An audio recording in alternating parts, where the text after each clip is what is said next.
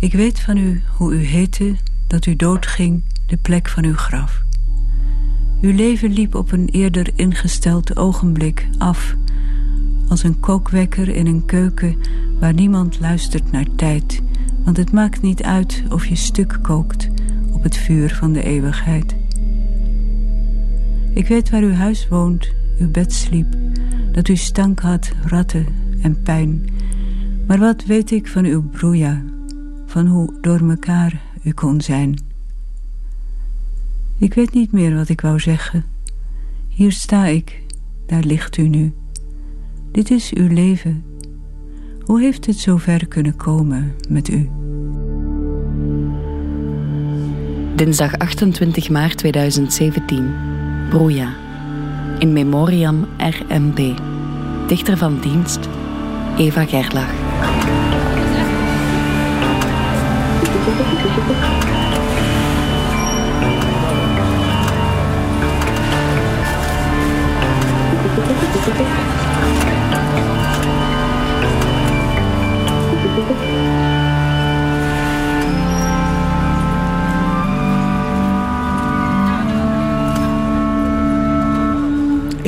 S'morgens en ik weet niet wat er vandaag gaat gebeuren. Wat komt er op me af?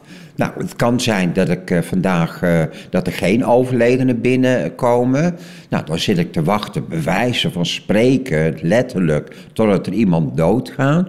Maar het kan ook zijn dat er opeens vijf meldingen binnenkomen. Ja, dat betekent dan opschieten, wat harder gaan lopen en zorgen dat je dat allemaal een beetje onder controle krijgt. Ik heb in woningen gestaan waar als ik mijn referentiekader daarop loslaat, ja, heb ik echt in vreselijke toestanden gestaan.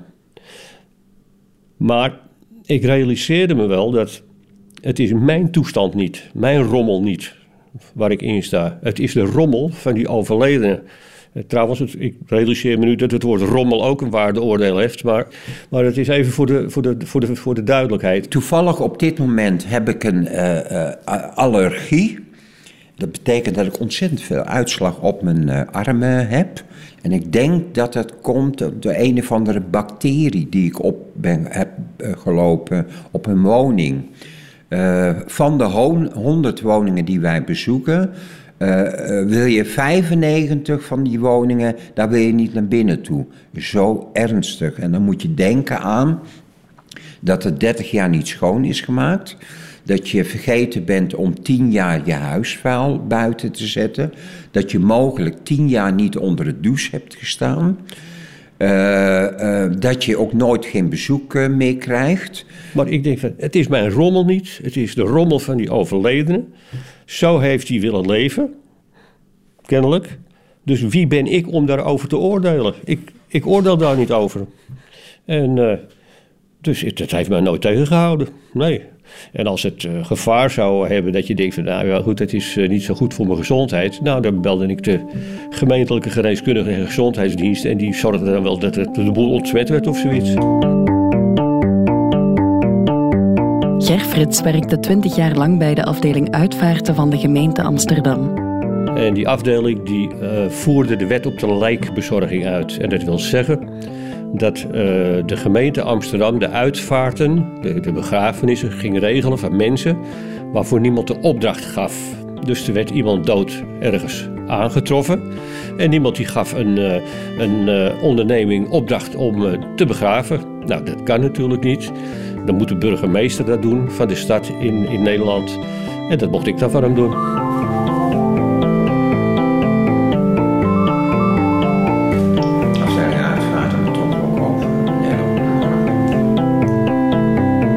Ondertussen is Ger Frits met pensioen. En Ton van Bokhoven werkt momenteel op de dienst uitvaarten. Ja, ja.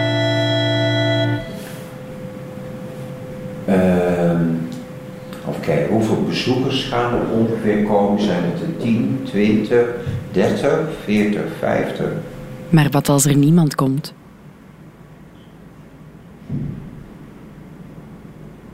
Ja, ja, dat ligt altijd tussen de 15 en 20 eenzame uitvaarten op jaarbasis. dan zijn er geen bezoekers. Dus dan kunnen wij niet iemand vinden die naar de begrafenis eh, wil, waardoor het een eenzame uitvaart eh, gaat worden. We hadden al een, een prachtig pakket gemaakt op kantoor. Een bloemetje, eh, vier dragers, ja, dragers. de aula hadden we erbij. Er kwam niemand, dachten we dan. Dus we bestelden vijf koffie. Ja, dan kreeg je dus opmerkingen van... waarom bestel je vijf koffie? Want er komt toch niemand. Dus ik, nou, dan gooi je ze weg. Ja? Ja, want op een Amsterdamse uitvaart hoort koffie. Klaar. Einde discussie. En dat pakket werd nog uitgebreider. Want op een dag stond dichter Frank Starik op kantoor. En hij had een voorstel. Hij zou een Poele des Doods oprichten. Een groep dichters waaruit telkens zorgvuldig iemand wordt gekozen. Deze dichter zal een op maat gemaakt gedicht brengen op de dienst van de overledene. Dezelfde week uh, stond ik met Frank op een, uh, op een uitvaart op de Nieuwe Oosterbegraafplaats. En ik, uh, ik heb dat even teruggefilmd in mijn hoofd. Ik weet het nog. Hij had een gedicht geschreven voor de overledene. En, maar hij voelde zich niet op zijn gemak. Hij voelde zich niet. Hij was een vreemde eend in de bijt, noemen we dat, ja. Uh, dus van dat gedicht is niks gekomen. Ik ja, hij moet even wennen. En toen hebben we dus hetzelfde week, toen hebben we een eenzame dode zonder naam, een ongeïdentificeerd stoffelijk overschot hebben we, hebben we begraven. En daar heeft hij zo'n gedicht over geschreven. Dat, uh, dat... Perfect. 17 september 2016. Ad Fundum. Op de nacht van de poëzie. Dichter van dienst, Frank Starik. Als je aan de mensen denkt die dood zijn. Aan de mensen die je hebt gekend en die nu elders leven. Als je aan de mensen denkt die onderweg zijn uitgestapt of weggereden, in de kuil gevallen, moe gestreden. Als je aan die mensen denkt, de mensen die al lang zijn overleden en aan die van maar een week geleden. Als je al aan al die mensen denkt, dan denk je meest, ze zijn al met zoveel. Mag die beker mij nu eens passeren? Je snapt heus wel dat we niet allemaal voor eeuwig kunnen blijven leven. Leven, godverdomme. En heel lang nog. Weg met de dood.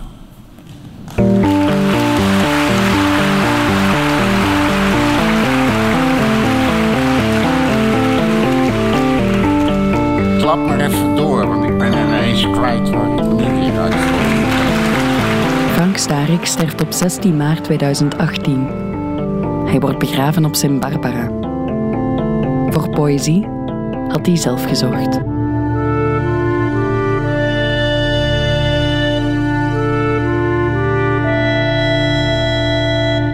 Dat was een dreun van, van je welze. Daar had ik hem wel dus. Ja? Niet van, oh ja, nou het kan iedereen gebeuren. Daar had ik hem wel. En eigenlijk nog wel een beetje.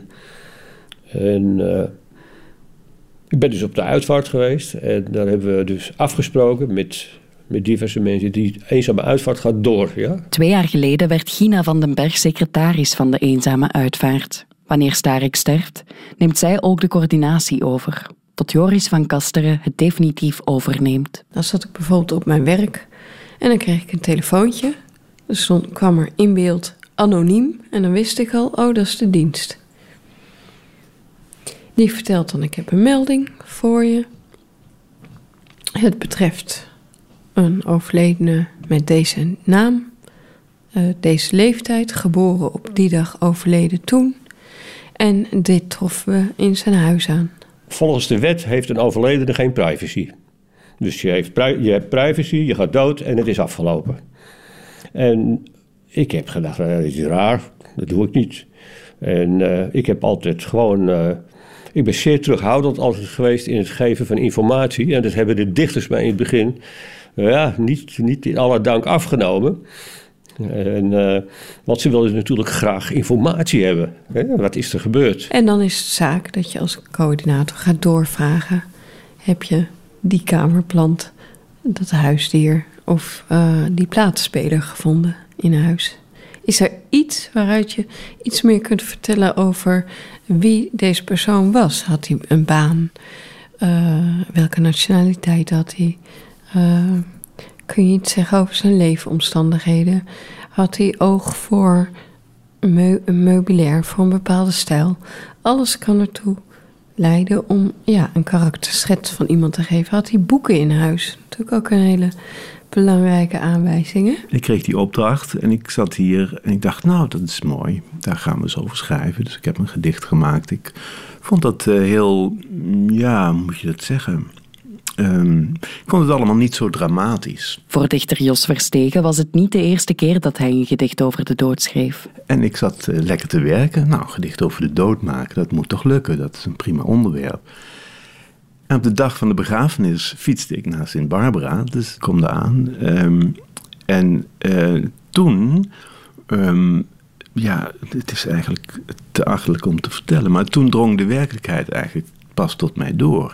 Toen stond ik daar bij Sint-Barbara met Frank en daar kwam de, de lijkauto aan en daar werd de kist uitgehaald en die werd daar in dat uh, kapelletje, in dat zaaltje neergezet. En er waren kaarsen en er was een bloemenkrans. En ik, mijn god, het is dus allemaal echt waar. Daar ligt een jongen in van 25 jaar. Oh mijn hemel. Um, ik vond dat heel aangrijpend, plotseling.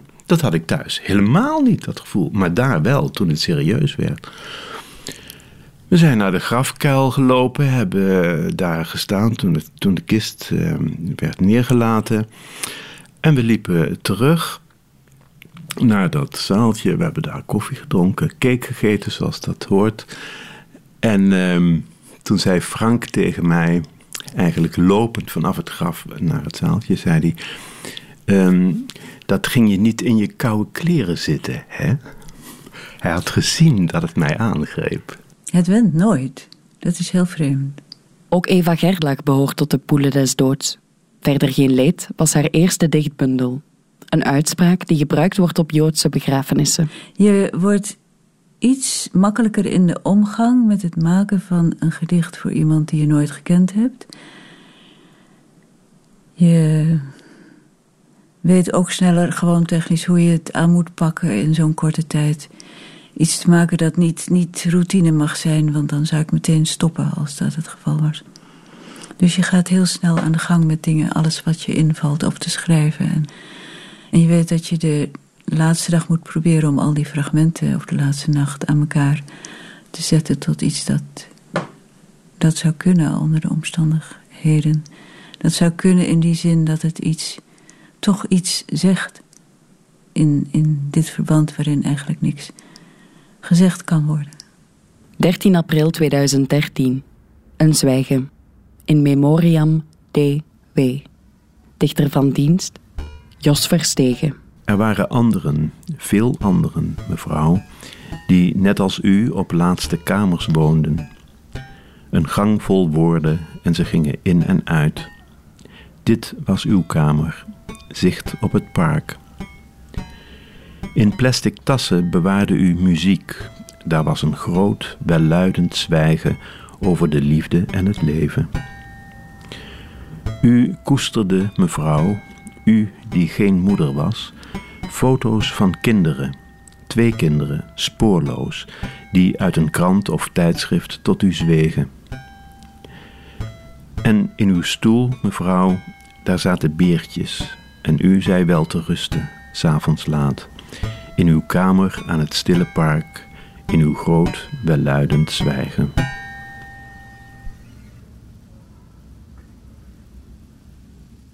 In dit geval van zo'n eenzame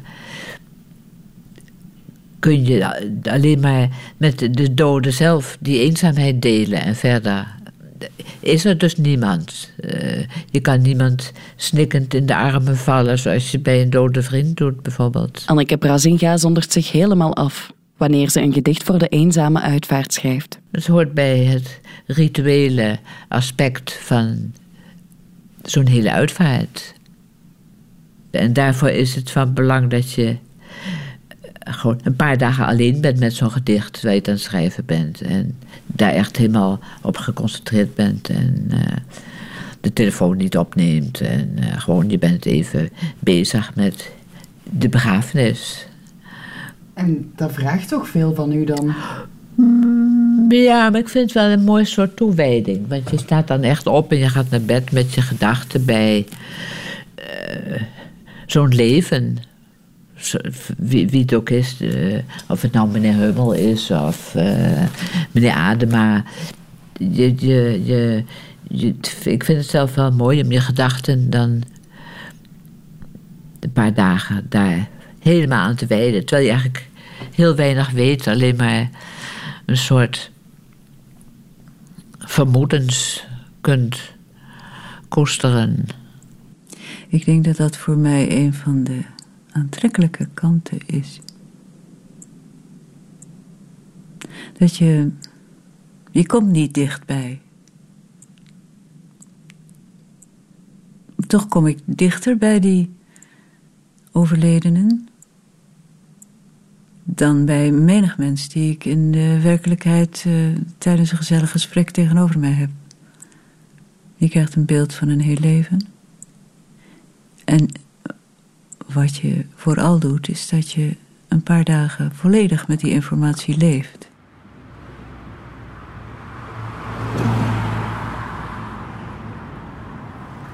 Wat ik erg graag doe, of wat bij mij wel handig werkt, is dat ik ga kijken uh, op de plek waar iemand woonde. Gewoon aan de buitenkant, de straat.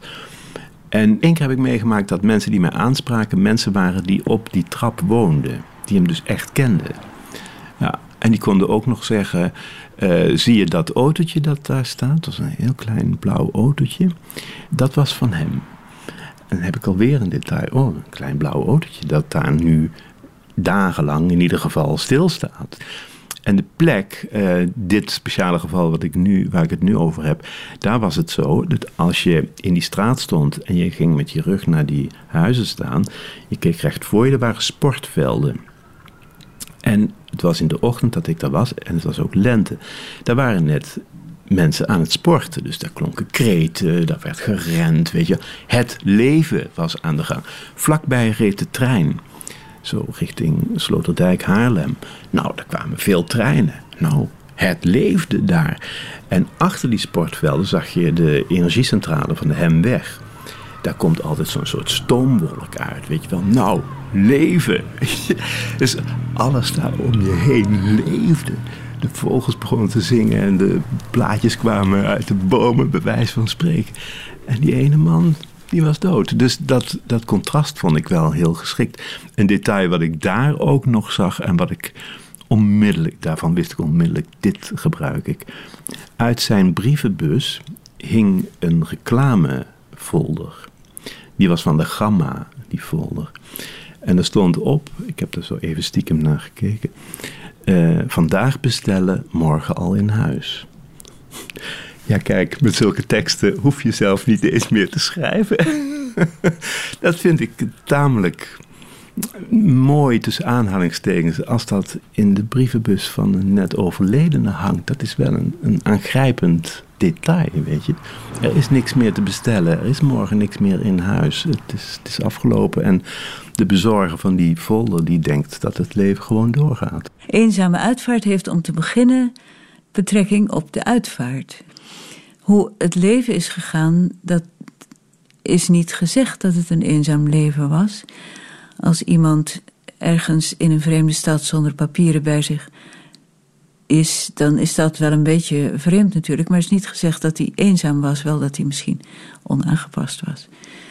Dat hij dan dood neervalt en zonder papieren wordt gevonden en dus uh, eenzaam wordt uitgevaren. Ja, dat, dat is weer wat anders dan iemand die al duidelijk al jaren leeft in een huis dat tot de nok toe vol ligt met rotzooi, waar dus een gangetjes zijn gemaakt waarin ook alweer ontlasting ligt. En, en, in het midden daarvan een ontzettend smerig bed waar we dan de centrale plek van iemand was.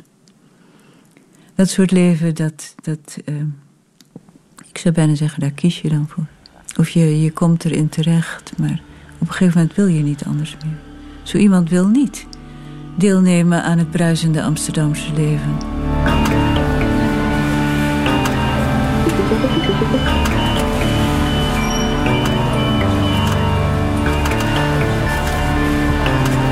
Dan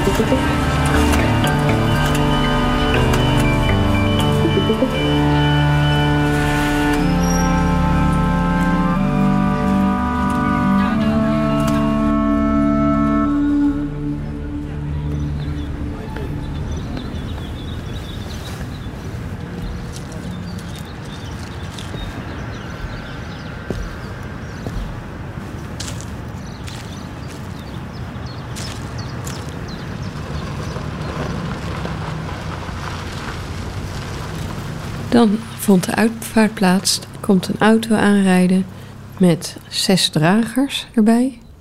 Die dragers tillen de kist uit de auto. Verder is er natuurlijk niemand behalve uh, de dichter en ikzelf. En soms iemand van de gemeente erbij. En de uitvaartleider. Toch plechtig, zo'n begrafenis. En je denkt, wat is hier aan de hand? He, wat verwacht je op een begrafenis? Nou, als het, als het een jong iemand is, verwacht je, weet ik veel, 300 man. Ja? Nee, er komt niemand. Helemaal niemand. Je bent de enige die er is. En dat, dat, dat is wennen. En uh, ja, dat, dat, is, dat is vreemd. Dan wordt de kist naar binnen gedragen. Dan moet je altijd nog eventjes wachten. En dan loop je naar binnen. En vanaf dat moment ja, is het een, een uitvaart. Heel veel verslaggevers die maakten wel eens opmerkingen als ze op de uitvaart liepen. En zeiden ze, goh, dat is toch wat. Is, hoe bedoelt u? Dat is wel wat. Want ik moest bij de, les blijven. En, en zei, ja, het is zielig. Hoe komt u erbij zielig? Hè? Het is zo prachtig dit, wat ze doen. Alles in het leven van meneer of mevrouw, dat is waarschijnlijk niet gelopen zoals ze dat gepland hadden. Ja? Dit gaat volgens het boekje. Dit is gepland. Dit gaat goed. Prachtig de kaarsen die aanstaan, de tijd die wordt genomen voor de overledene. Uh, en een gedicht dat wordt voorgedragen speciaal voor de overledene door de dichter. Ja, met z'n zessen ben je al een heel gezelschap in zo'n kleine kapel. En dan is het ook nog heel mooi sfeerval van inrichting daarbinnen. Dus het is uh, ideaal. Ja, ja.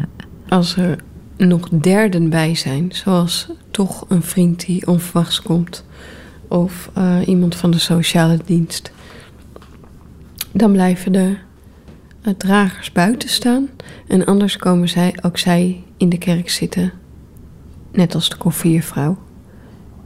Maar dan kwam het moment waar ik altijd bang voor was, want dan van achteruit de zaal, de dragers zaten ook altijd in de zaal.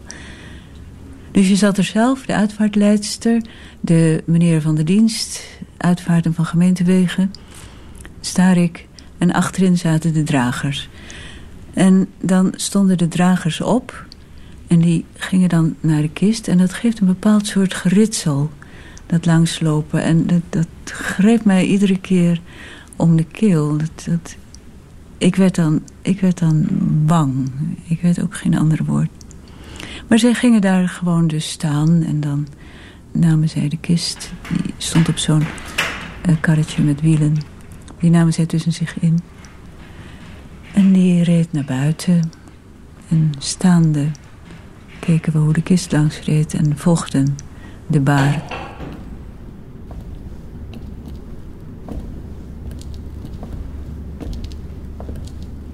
Daarna brachten we de overledene naar het, uh, naar, naar het graf.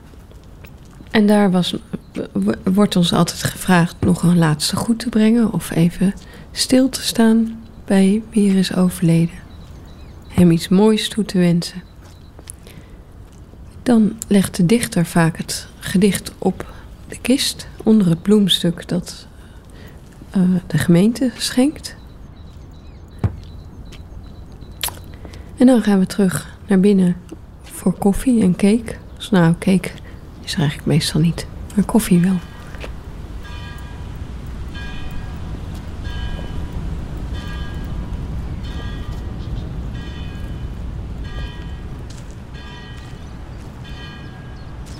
Ik kon het een plek geven op dat moment. Maar net zo makkelijk als de uitvaart achter de rug was. Nou, dan schudde ik even met mijn hoofd, zoals mijn hond eh, net deed. En, eh, en dan dacht ik van zo, uh, dan belde ik kantoor en toen zei ik, wat staat er als volgende op het programma? En, en af en toe was het wel moeilijk hoor. Ik, ik kan me nog herinneren dat ik drie vondelingen begraven heb. Ja, dat komt even aan, ja. Dat komt eventjes aan, ja. Ik bedoel, als je, als je nog niet eens uh, het zonlicht hebt gezien. En je moeder heeft je ook meteen verlaten. En je bent hoe dan ook al dood. Want kun je, het erger leven kun je je niet voorstellen. Als je ervan uitgaat dat ergens toch een, een zieltje in ontwikkeling hier is geweest. Wat het, het begeven heeft. Dinsdag 13 februari 2007. In memoriam, naamloos. Doodgeboren kind. Dichter van dienst, Anneke Brazinga. De moeder die jou droeg, zwerft in het onland. Schimmenrijk van duizenden hier ongewenst verklaarden. Jouw kreet van geboorte was haar een troost geweest misschien. En broze rijkdom, licht in donker bestaan. Teloorgaan van leven, nog voor het is ontwaakt, wekt rouw, zo groot en zwaar als het leven zelf. Je hebt geen zon gezien, geen naam gekregen ik noem je Barbara naar deze grond die jou ontvangt. Het woord betekent vreemdelingen. Maar al is hier alles vreemd voor je gebleven, je blijft er geborgen en bewaard.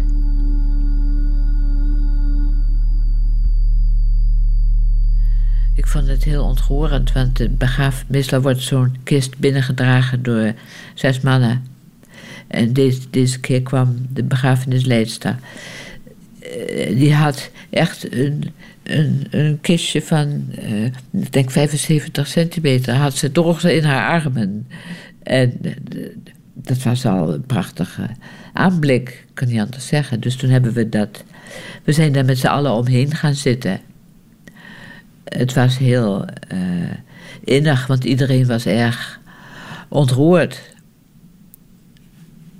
Dus ik vond het, ik vond het eigenlijk wel, vond wel een mooie, mooie bijeenkomst. De dichters die dit doen, die hebben ook allemaal een geschiedenis en een achtergrond. Het zijn ah, niet de minste. Om bij de poel des doods te horen, moet je ook een dichter van statuur zijn. Dus je moet je bewezen hebben. En daarnaast vond Starik het ook heel erg belangrijk dat je aan regels hield. Dus je kwam niet in een spijkerbroek. Dat lees ik ook terug in de brieven. Um, dat is gewoon uit den boze. Nee, ik ben nooit in. Nee, ik ben altijd wel netjes gekleed geweest. Ja, ook omdat ik vind dat dat hoort. Uh, en om, om, ook omdat Starik er altijd onberispelijk uitzag. Dus dan ga je zelf ook niet in een, in spijkerbroek lopen. Erik-Jan Harmens is ook dichter bij de Poelen des Doods. Kijk, de eenzame uitvaart vind ik toch ook een soort, uh, um, soort, soort toonbeeld van beschaving. Ja, als we op dat voor de eenzame doden kunnen doen, dan zijn we, uh, wat mij betreft, is dat een grote stap op weg naar een beschaafde samenleving. Een beschaving. En dat is eigenlijk ontzettend mooi. Het is ook een soort eerbe nou, een soort res respect naar de doden. ook als iemand niemand kent. Of misschien zelfs wel juist als iemand niemand kent. Dat je dan je hoed afneemt voor iemand die je niet kent. Dat is eigenlijk prachtig. Je neemt je hoed af voor iemand die je niet kent. Dat doe je niet in spijkerbroek. Op de begraafplaats ben je stil. Je gaat niet veel praten met elkaar. Geen, geen kletspraatjes. Achteraf mag alles, maar voor die tijd gedraag je je waardig. Uh, was er nog meer een regel? Oh ja, buiten, de, dus buiten het publiek uh, zeiden ze uh, Frank en Gert tegen elkaar. Maar als zodra een derde bij kwam, werd het uh, meneer Starik en meneer Frits. Ik denk dat dat wel toonaangevend is voor de ernst waarmee hij, hè, waarmee hij de zaak opnam. En daarnaast nog een hele belangrijke regel: je moest op tijd komen. Dus dat, maar ja, dat lijkt heel legitiem, maar we hebben hier te maken met dichters. Dat zijn niet altijd mensen van de klok. Maar hier was uh, Frank wel echt heel erg uh, stellig in. Als je niet op tijd kwam, dan lag je er ook uit.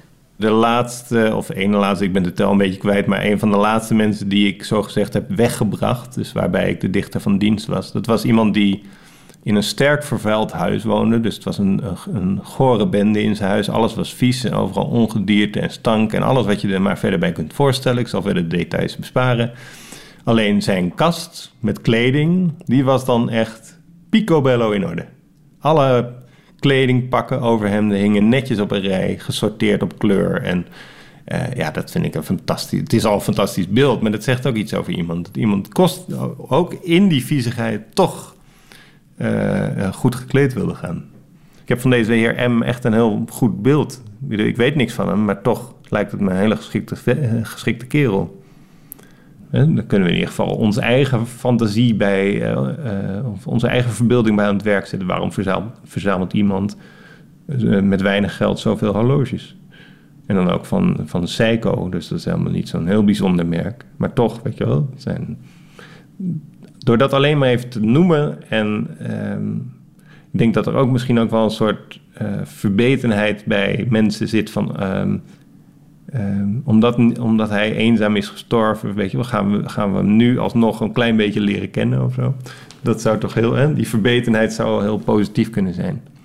Dus dan gaan we gewoon allemaal bedenken waarom de heer M zoveel Seiko-horloges bezat. Donderdag 16 augustus 2018. Nu u. In memoriam CEM. Dichter van dienst, Erik-Jan Harmens. Er hangt vitrage voor uw ramen. Heb ik stiekem op Street View gezien. Een muur van doek tegen zonnestralen die buitenstaanders nul inkijk biedt. Ook nu is het zicht op u ontnomen. Men kan slechts raden wie u bent, wanneer u in Geuzenveld bent aangekomen. Data de Antrada onbekend. Het duurde lang voor u werd gevonden. Je kunt ook zeggen, men is laat gaan zoeken. Zo eindigt hij die ongebonden, verscholen, achter gordijnen doeken de taal niet spreekt, geen saldo heeft, alleen nog ademt, tot zelfs dat niet meer, maar voor de duur van dit gedicht nog leeft, nog leeft, opnieuw gelezen, weer een keer. Laat me u woorden geven om in te wonen, taal om soms bij weg te dromen. Rijm als verlaten verjaarstractatie. Metrum als stand-in voor polspulsatie. U uit Zilverstaat, ik uit Kikkerland.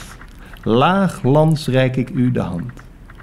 Er hing vitrage voor uw raam, maar onbedekt spreek ik uit uw naam.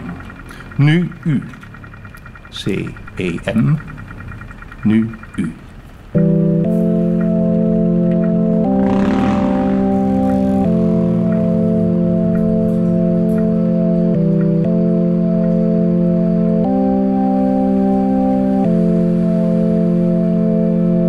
Het is mooi dat Amsterdam dat doet. Dat ze niet meer zo liefdeloos in een, in een graf gekeild worden. Dat er, dat er een vorm van respect is. Daar gaat het eigenlijk over. Dat is wel mooi, maar uh, het is te laat. Het is, het is toch te laat. Het is een mooi ding. Maar het zou mooier zijn als het eerder... Ik ben bij elke eenzame uitvaart denk ik wel aan, aan mijn moeder als eenzame. Die heeft zichzelf het leven benomen. Dus die is ook heel eenzaam doodgegaan. Uh, er waren natuurlijk wel. Er waren natuurlijk, er waren natuurlijk mensen op haar begrafenis, maar haar sterven was wel ongeveer zo eenzaam als van sommige mensen in dit boek. Maar dat vind ik niet extra verdrietig. het is meer. eh, het roept meer compassie op. Meer dan verdriet. Want verdriet is na een tijdje ook wel klaar. En compassie, daar kun je wel. daar kun je wel eeuwig mee doorgaan, geloof ik.